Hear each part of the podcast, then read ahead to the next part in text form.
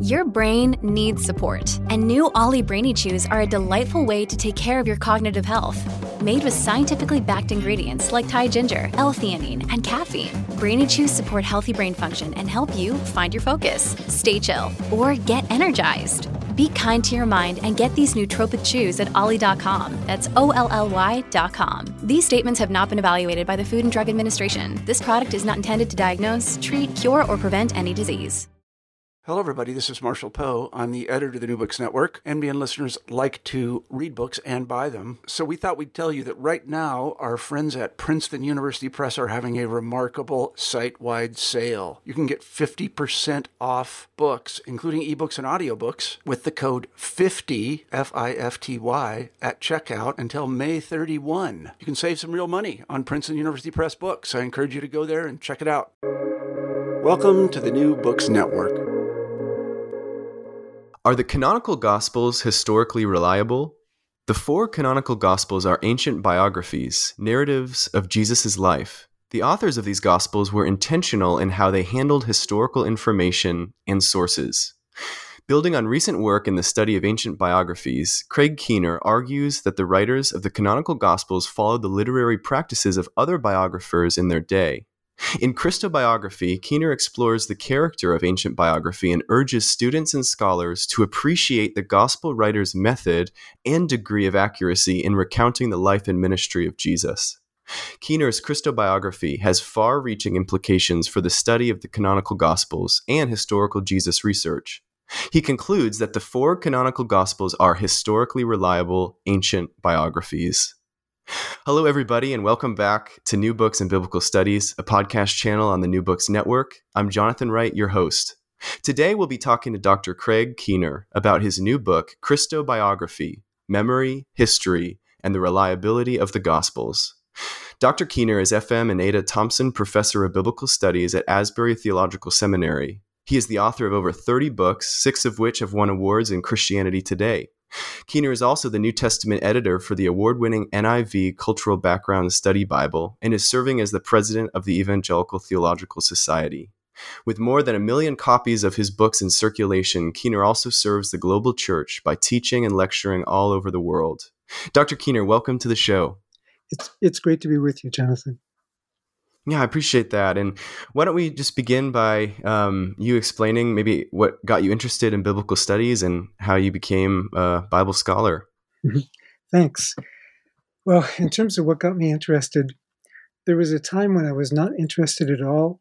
I was interested in everything else from the ancient Mediterranean world and ancient Middle East, but except for the Bible, because um, I was an atheist. And when I thought of the Bible, I thought of it as just you know, that's what Christians believe, and I don't agree with them. And so, but eventually I became a Christian. And so, I mean, the Bible should have still been interesting to me just from the standpoint of being an ancient source uh, or a collection of ancient sources. But once I became a Christian, it became like the most exciting thing to me because, you know, before I, I, I, well, I wanted to be a physicist uh, as much as I liked ancient history and so on, because I thought that was the place to find truth. And of course, you do find truth there. But once I became a Christian, I said, wow, God has revealed himself to us in, in Scripture. Then studying Scripture became like the most important thing to me. So um, initially, I was just going to, well, I just was reading it over and over. I had to catch up with the little kids in Sunday school. So, you know, reading 40 chapters a day, trying to catch up. But uh, eventually, I learned to read it in a more nuanced way because I kept reading it and began to realize, whoa, this this actually fits into a lot of what we know about the rest of the ancient world. And um, you know, after eventually a PhD at Duke and and so on, I just uh, kept digging deeper, and I'm always always learning new things. Yes, and this book is definitely representative of that. And so let's dive in. This comprehensive work has five parts. So if we start in part one, you set the stage for this whole work how would you define the genre of ancient biography? And then, in your view, do the Gospels fit within that genre?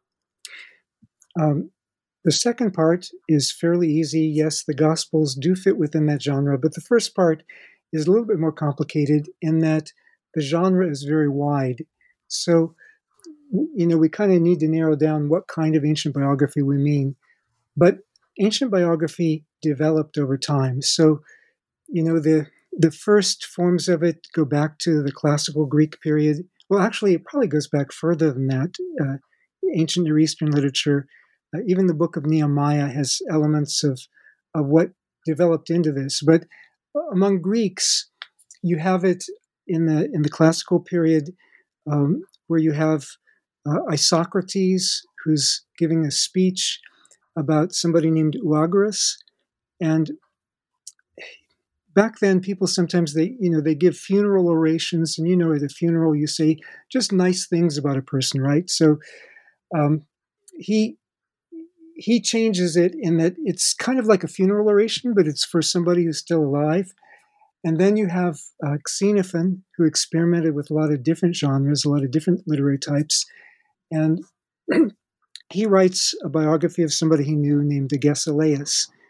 And it develops from there. But initially, these by uh, we might call them proto biographies. They were like either all praise, like you might do in a funeral oration, or all blame, like you really want to uh, rip on this guy or, or this person. So uh, it becomes a lot more. Uh, I mean, they still have that interest about moral evaluation, but it becomes a lot more, we might say, historiographic as time goes on.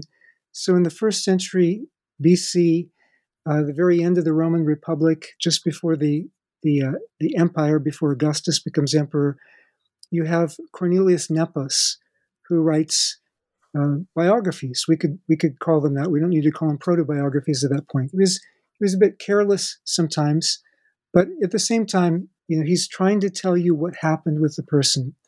Now, ancient biographies were also interested in teaching you moral lessons or, or political lessons or military lessons, whatever, uh, examples that you could learn from.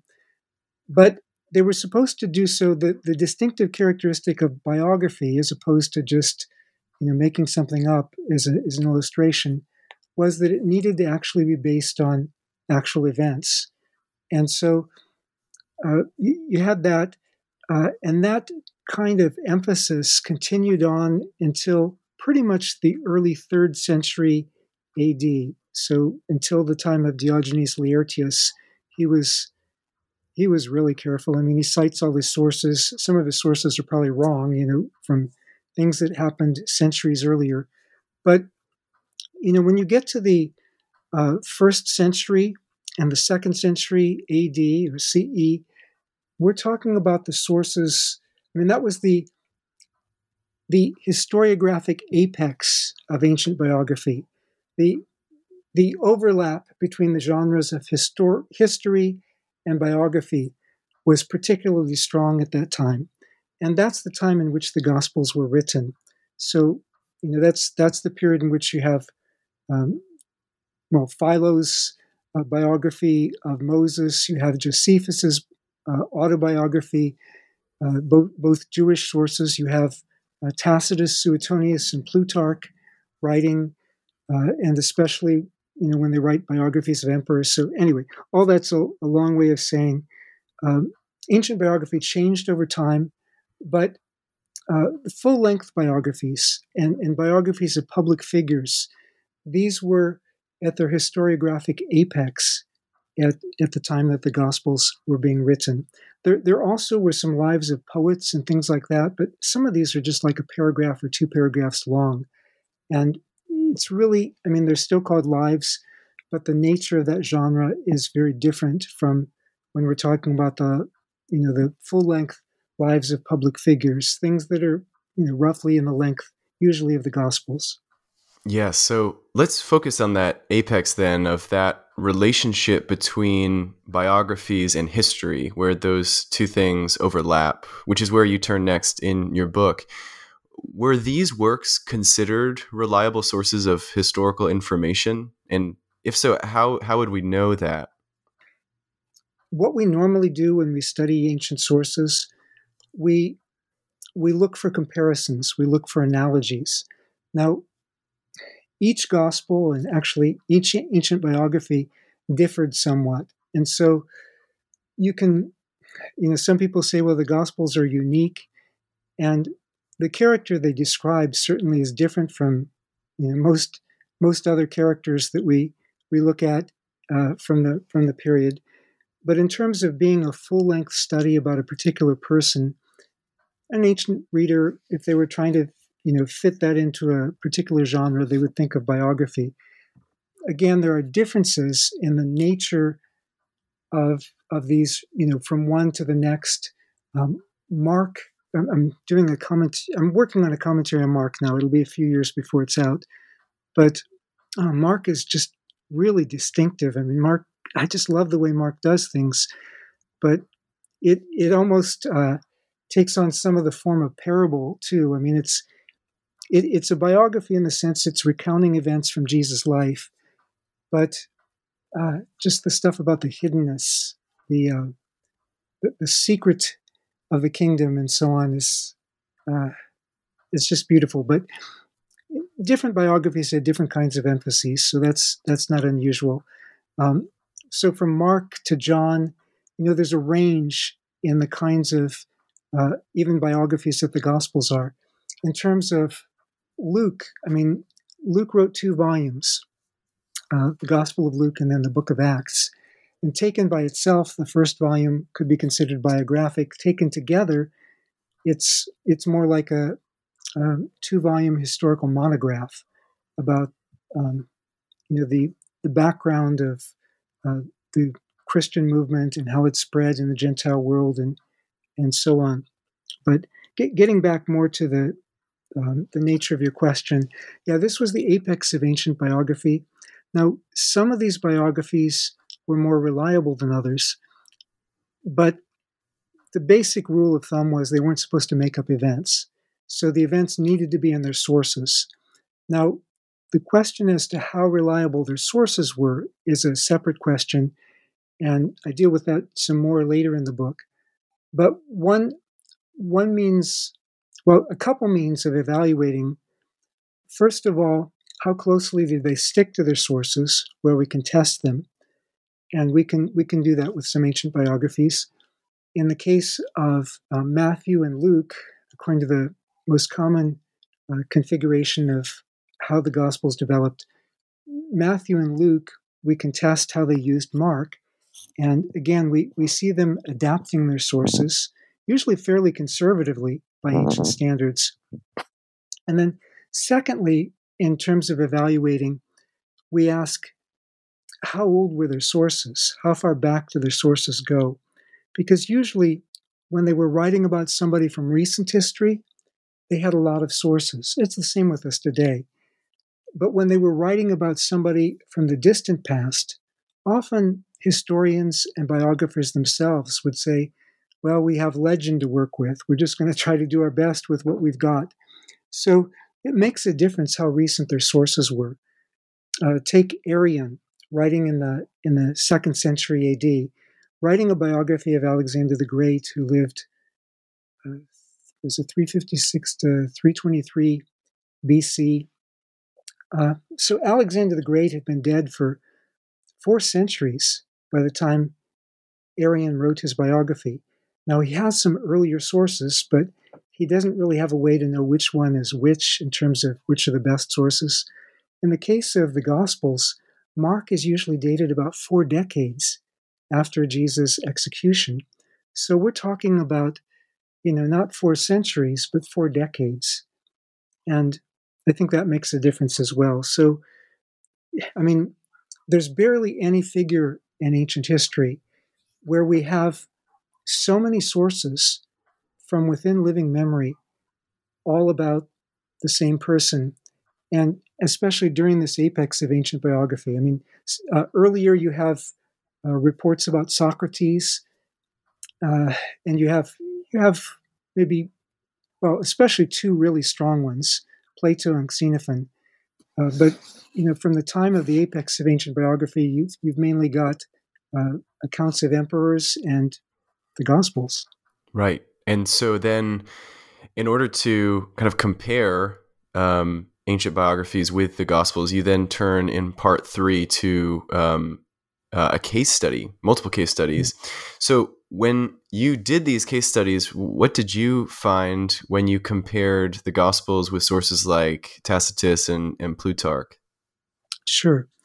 Um, what I what I did first was what we often do with the Gospels to to see how they use their sources, although there's still disagreement on exactly which which one used which one and so on. Uh, I, I, I personally agree with the majority view on this which is that Matthew and Luke used Mark and also a common source and, and used some other sources as well. But um, having having said that, uh, whatever the exact configuration is, we can put some of these other ancient biographies in similar charts where you you compare one with the other, especially when they're writing about the same the same person. So I started with some biographies that were written about half a century after the, the figure lived, which is the usual dating for the Gospels, you know, half a century, give or take, you know, a few decades, or, well, yeah, a few, depending on how you, when you date things. I usually date Mark somewhere in the 60s, but 70 is about the usual dating, and then um, John the usual dating, although there's a, quite a bit of, of dis- disagreement on this, usually dated as the is the last of the four uh, first century gospels, and it's usually dated in the 90s of the first century, so um, somewhere around 65 years after Jesus' public ministry.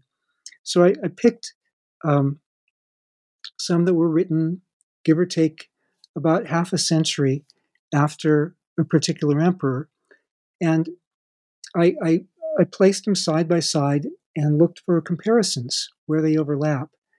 And I took the, I started with the Emperor Suetonius, uh, sorry, the Emperor Otho, who's not so well known, but his biography was short, so it made it for an easy starting comparison. And then I, I looked at what Suetonius, who was a, a very early second century Roman historian, wrote about him and also what Tacitus wrote in his histories about Otho, and also what Plutarch wrote in his biography of Otho and some overlapping information from uh, one of his other biographies.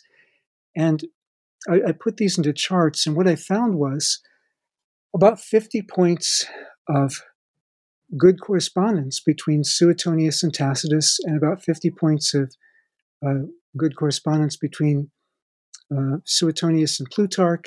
And then, anyway, I'm going into too much detail. Um, I don't want to bore everybody, but just to say, I have the charts in the book for anybody who wants to, to look at them.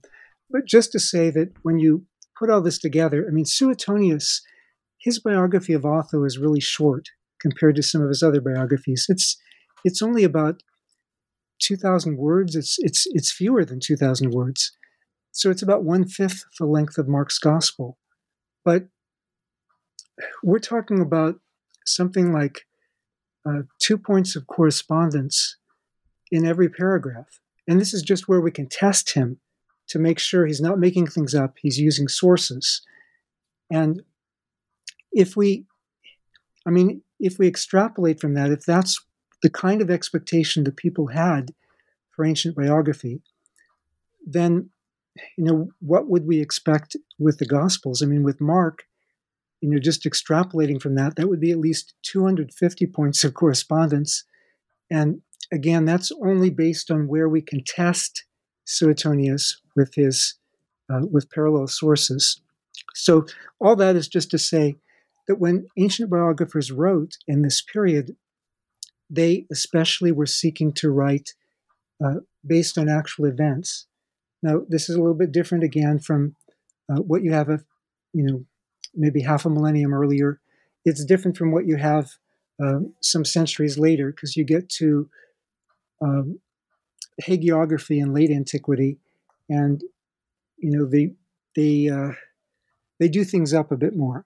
But in in this period, you know they they they'll edit things, they'll arrange things, they'll choose what they include because they want to make certain points, and, and we need to take all that into account. But they're not supposed to make up event, events. They're supposed to depend on what's actually there. And that being the case, the Gospels as full length biographies of a, of a real figure, uh, and not just any real figure, but a real figure who lived within living memory not that long before. Um, that that tells us something. We don't have any novels in antiquity that I know of written about a real historical figure within living memory, but we do have plenty of biographies, and you know, seeing the Gospels that way helps us to it helps set a default expectation for them. Yes, yeah, and that was such a, a helpful and um, yeah, just very informative section.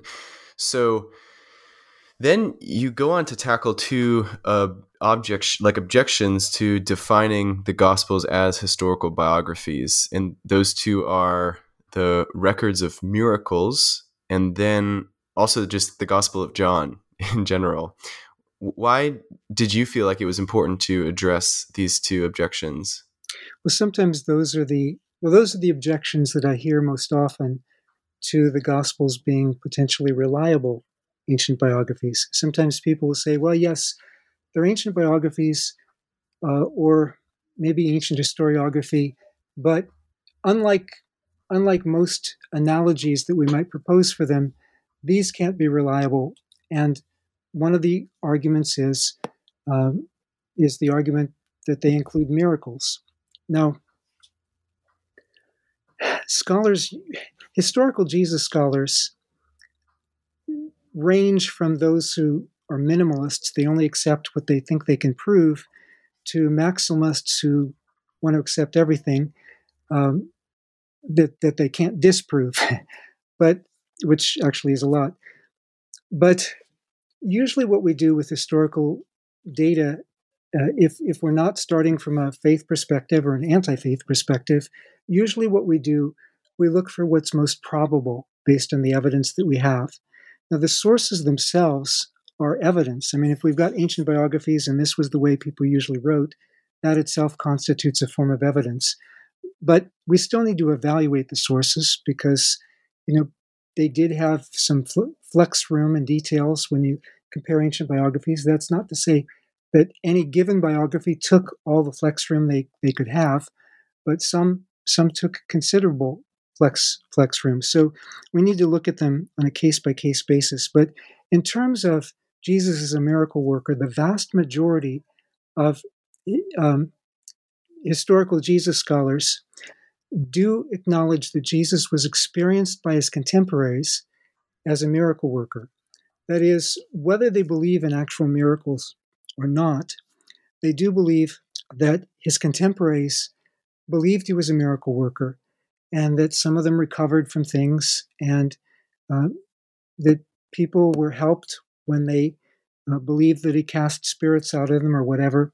Now, uh, I do believe in actual miracles, but that's beside the point when we're just asking the historical question as to whether people could have experienced this or not, because we have plenty of examples elsewhere in history of people who uh, experienced these things these kinds of things, you can't you can't write about the life of, say, Simon Kimbangu, who was um, known for a ministry of healing and exorcism until he was um, imprisoned by the Belgian authorities in the Belgian Congo in the in the early 20th century. You can't write about him without, you know, including reports about that. Or Rasputin. Now, I don't particularly like Rasputin, but I mean, you can't you can't write about that part of Russian history without talking about Rasputin and how the, you know, the Tsar's family thought that um, their son was helped when Rasputin was there, and, and so on.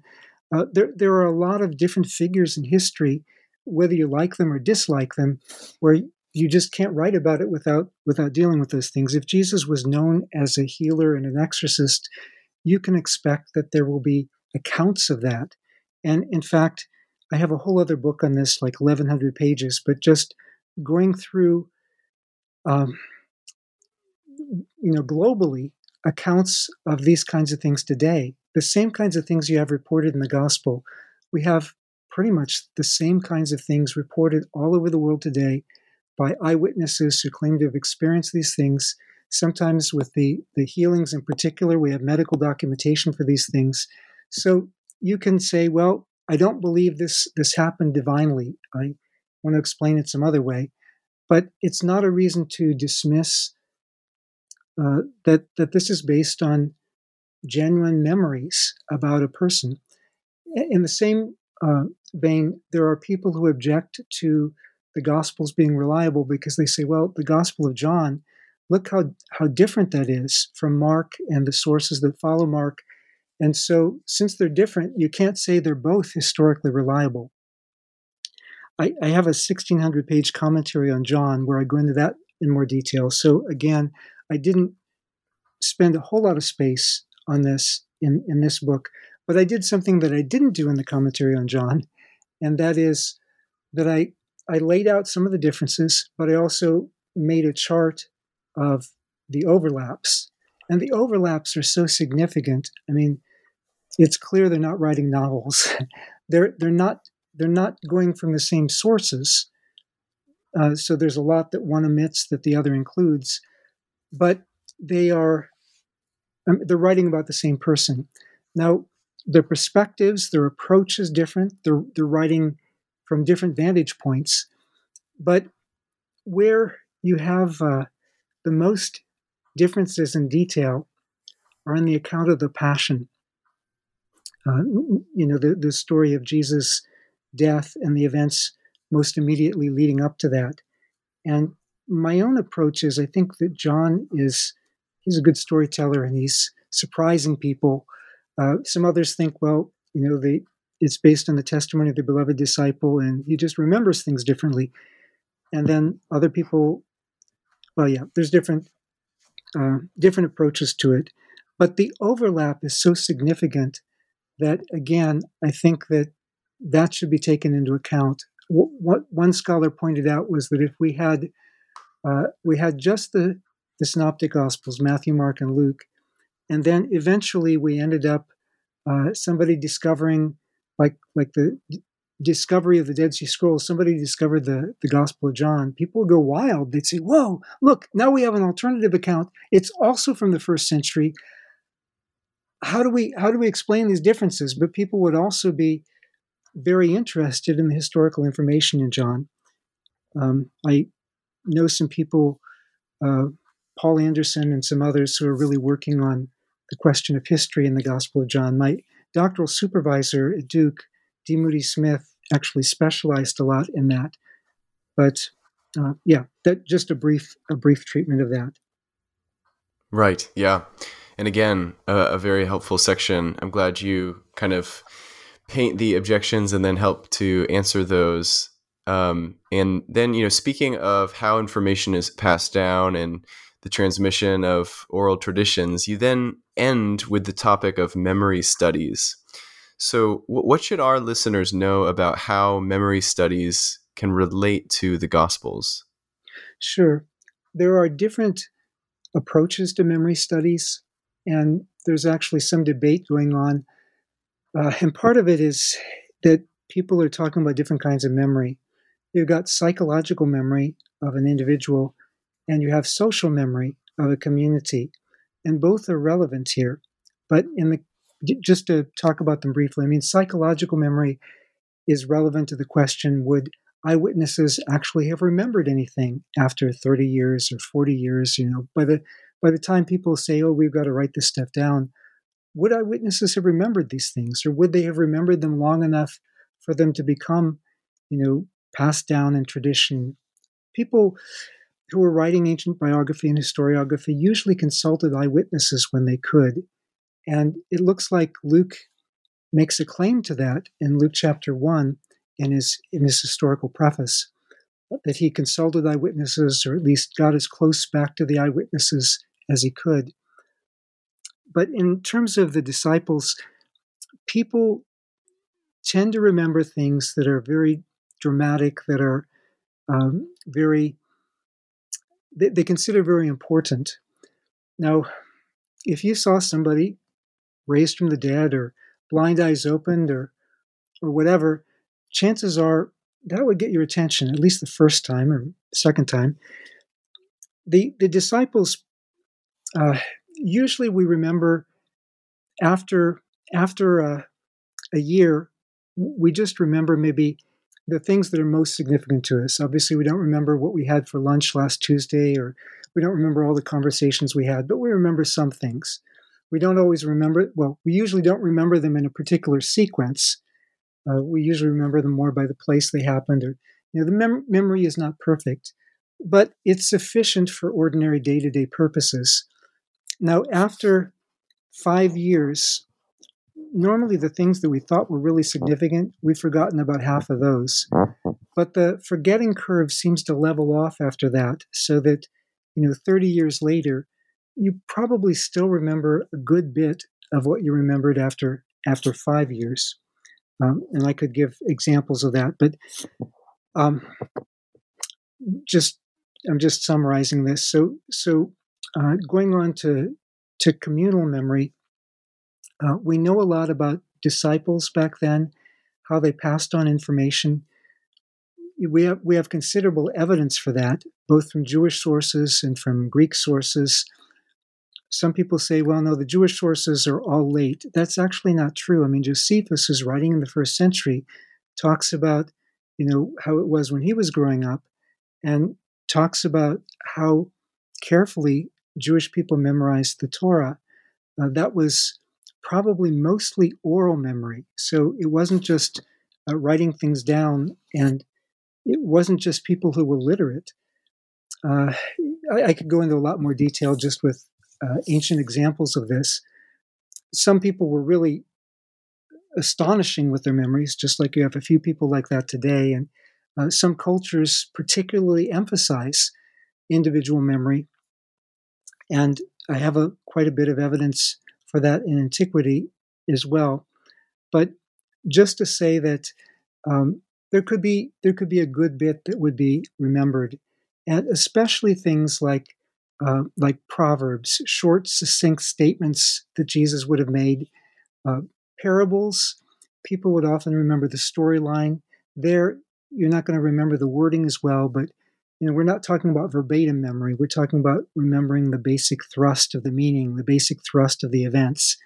Uh, in terms of uh, remembering things word for word, that's that's just not very common unless you practice it over and over again, which ancient disciples typically did. But uh, they wouldn't do that with everything. Like with parables, you can compare them from one gospel to another. The wording is going to be different, but the substance is normally the same or, or very, very close. So we have uh, we have that in terms of communal memory. Uh, as it becomes social memory, often things get condensed into uh, the form that's most useful for those who are recounting the stories and and recounting the sayings and so forth. Um, but we also need to keep in mind there's a distinction often made in terms of uh, orality studies and oral historiography. A distinction is made between uh, oral history and oral tradition. Oral history is the period within living memory. That's the period when eyewitnesses were alive or those who knew the eyewitnesses were alive. And that's usually considered a period from 60 to 80 years, and, and usually somewhere around uh, the 40 year mark, like halfway through, is a number of witnesses start to die off, you have uh, you have some people start writing things down, and we do have that with the Gospels at about that point. Uh, but all the Gospels are within the, you know, they're they're all less than 80 years. They're all within the um, the period of living memory. You get to the second century, uh, you have people writing things in the second century about Jesus. Those are past the point of living memory. Um, you, you have, at the very beginning of the second century, you have people who may not be within living memory of Jesus himself, but they're within living memory of when the Gospels were written. And so they tell us some things about the writing of the Gospels. But the four, the four Gospels we have from the first century themselves are all written within living memory of Jesus' lifetime. So again, by the standards we use for studying ancient biography, these are really important sources. And we actually know a lot more about Jesus than a lot of New Testament scholars, a lot of my peers think we know. And uh, I, in, in what I'm doing in this, I mean, I do come from a faith perspective, but just from a purely historiographic perspective, we have a lot of information about Jesus. And I think that sometimes we underestimate that and we, we sell it short and we should we should examine the gospels with greater confidence in what we can learn about Jesus there. Yes, and that is why this book, I, believe, is just so helpful. Um, really showing and putting forth such a great argument that the canonical gospels are historically reliable ancient biographies. So I'm so glad this book was written. Thank you so much for taking the time to do all the research and um, yeah, to to do all the hard work of writing this book. Um, it's one of the few page turners that I've read that's like over 500 pages. But I commend it to our audience. I think everybody should go and read this, especially those who are interested in gospel studies. But before we go, Dr. Keener, would you mind just sharing um, maybe what you're working on next? Sure.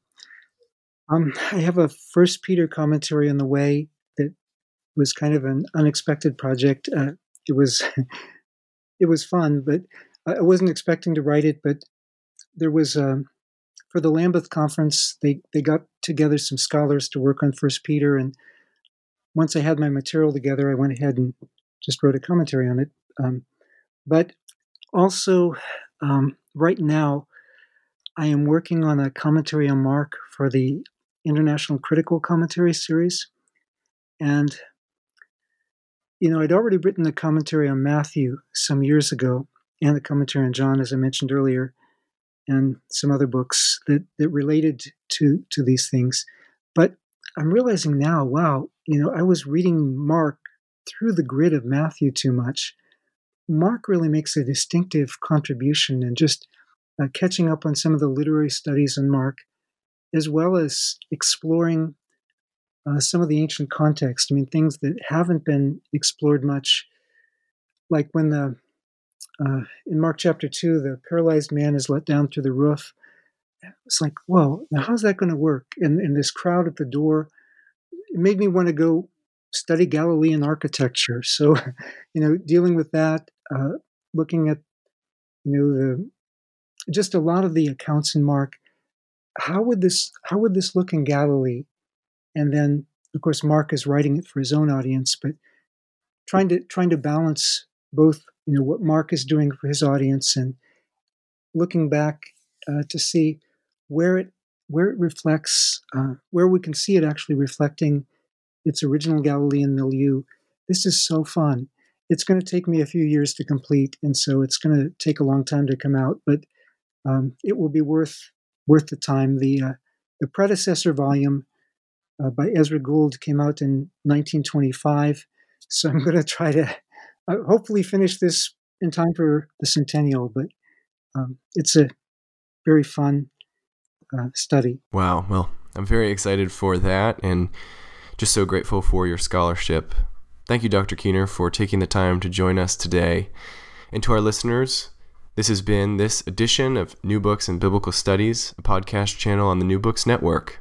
I'm Jonathan Wright, your host, and until next time, take up and read.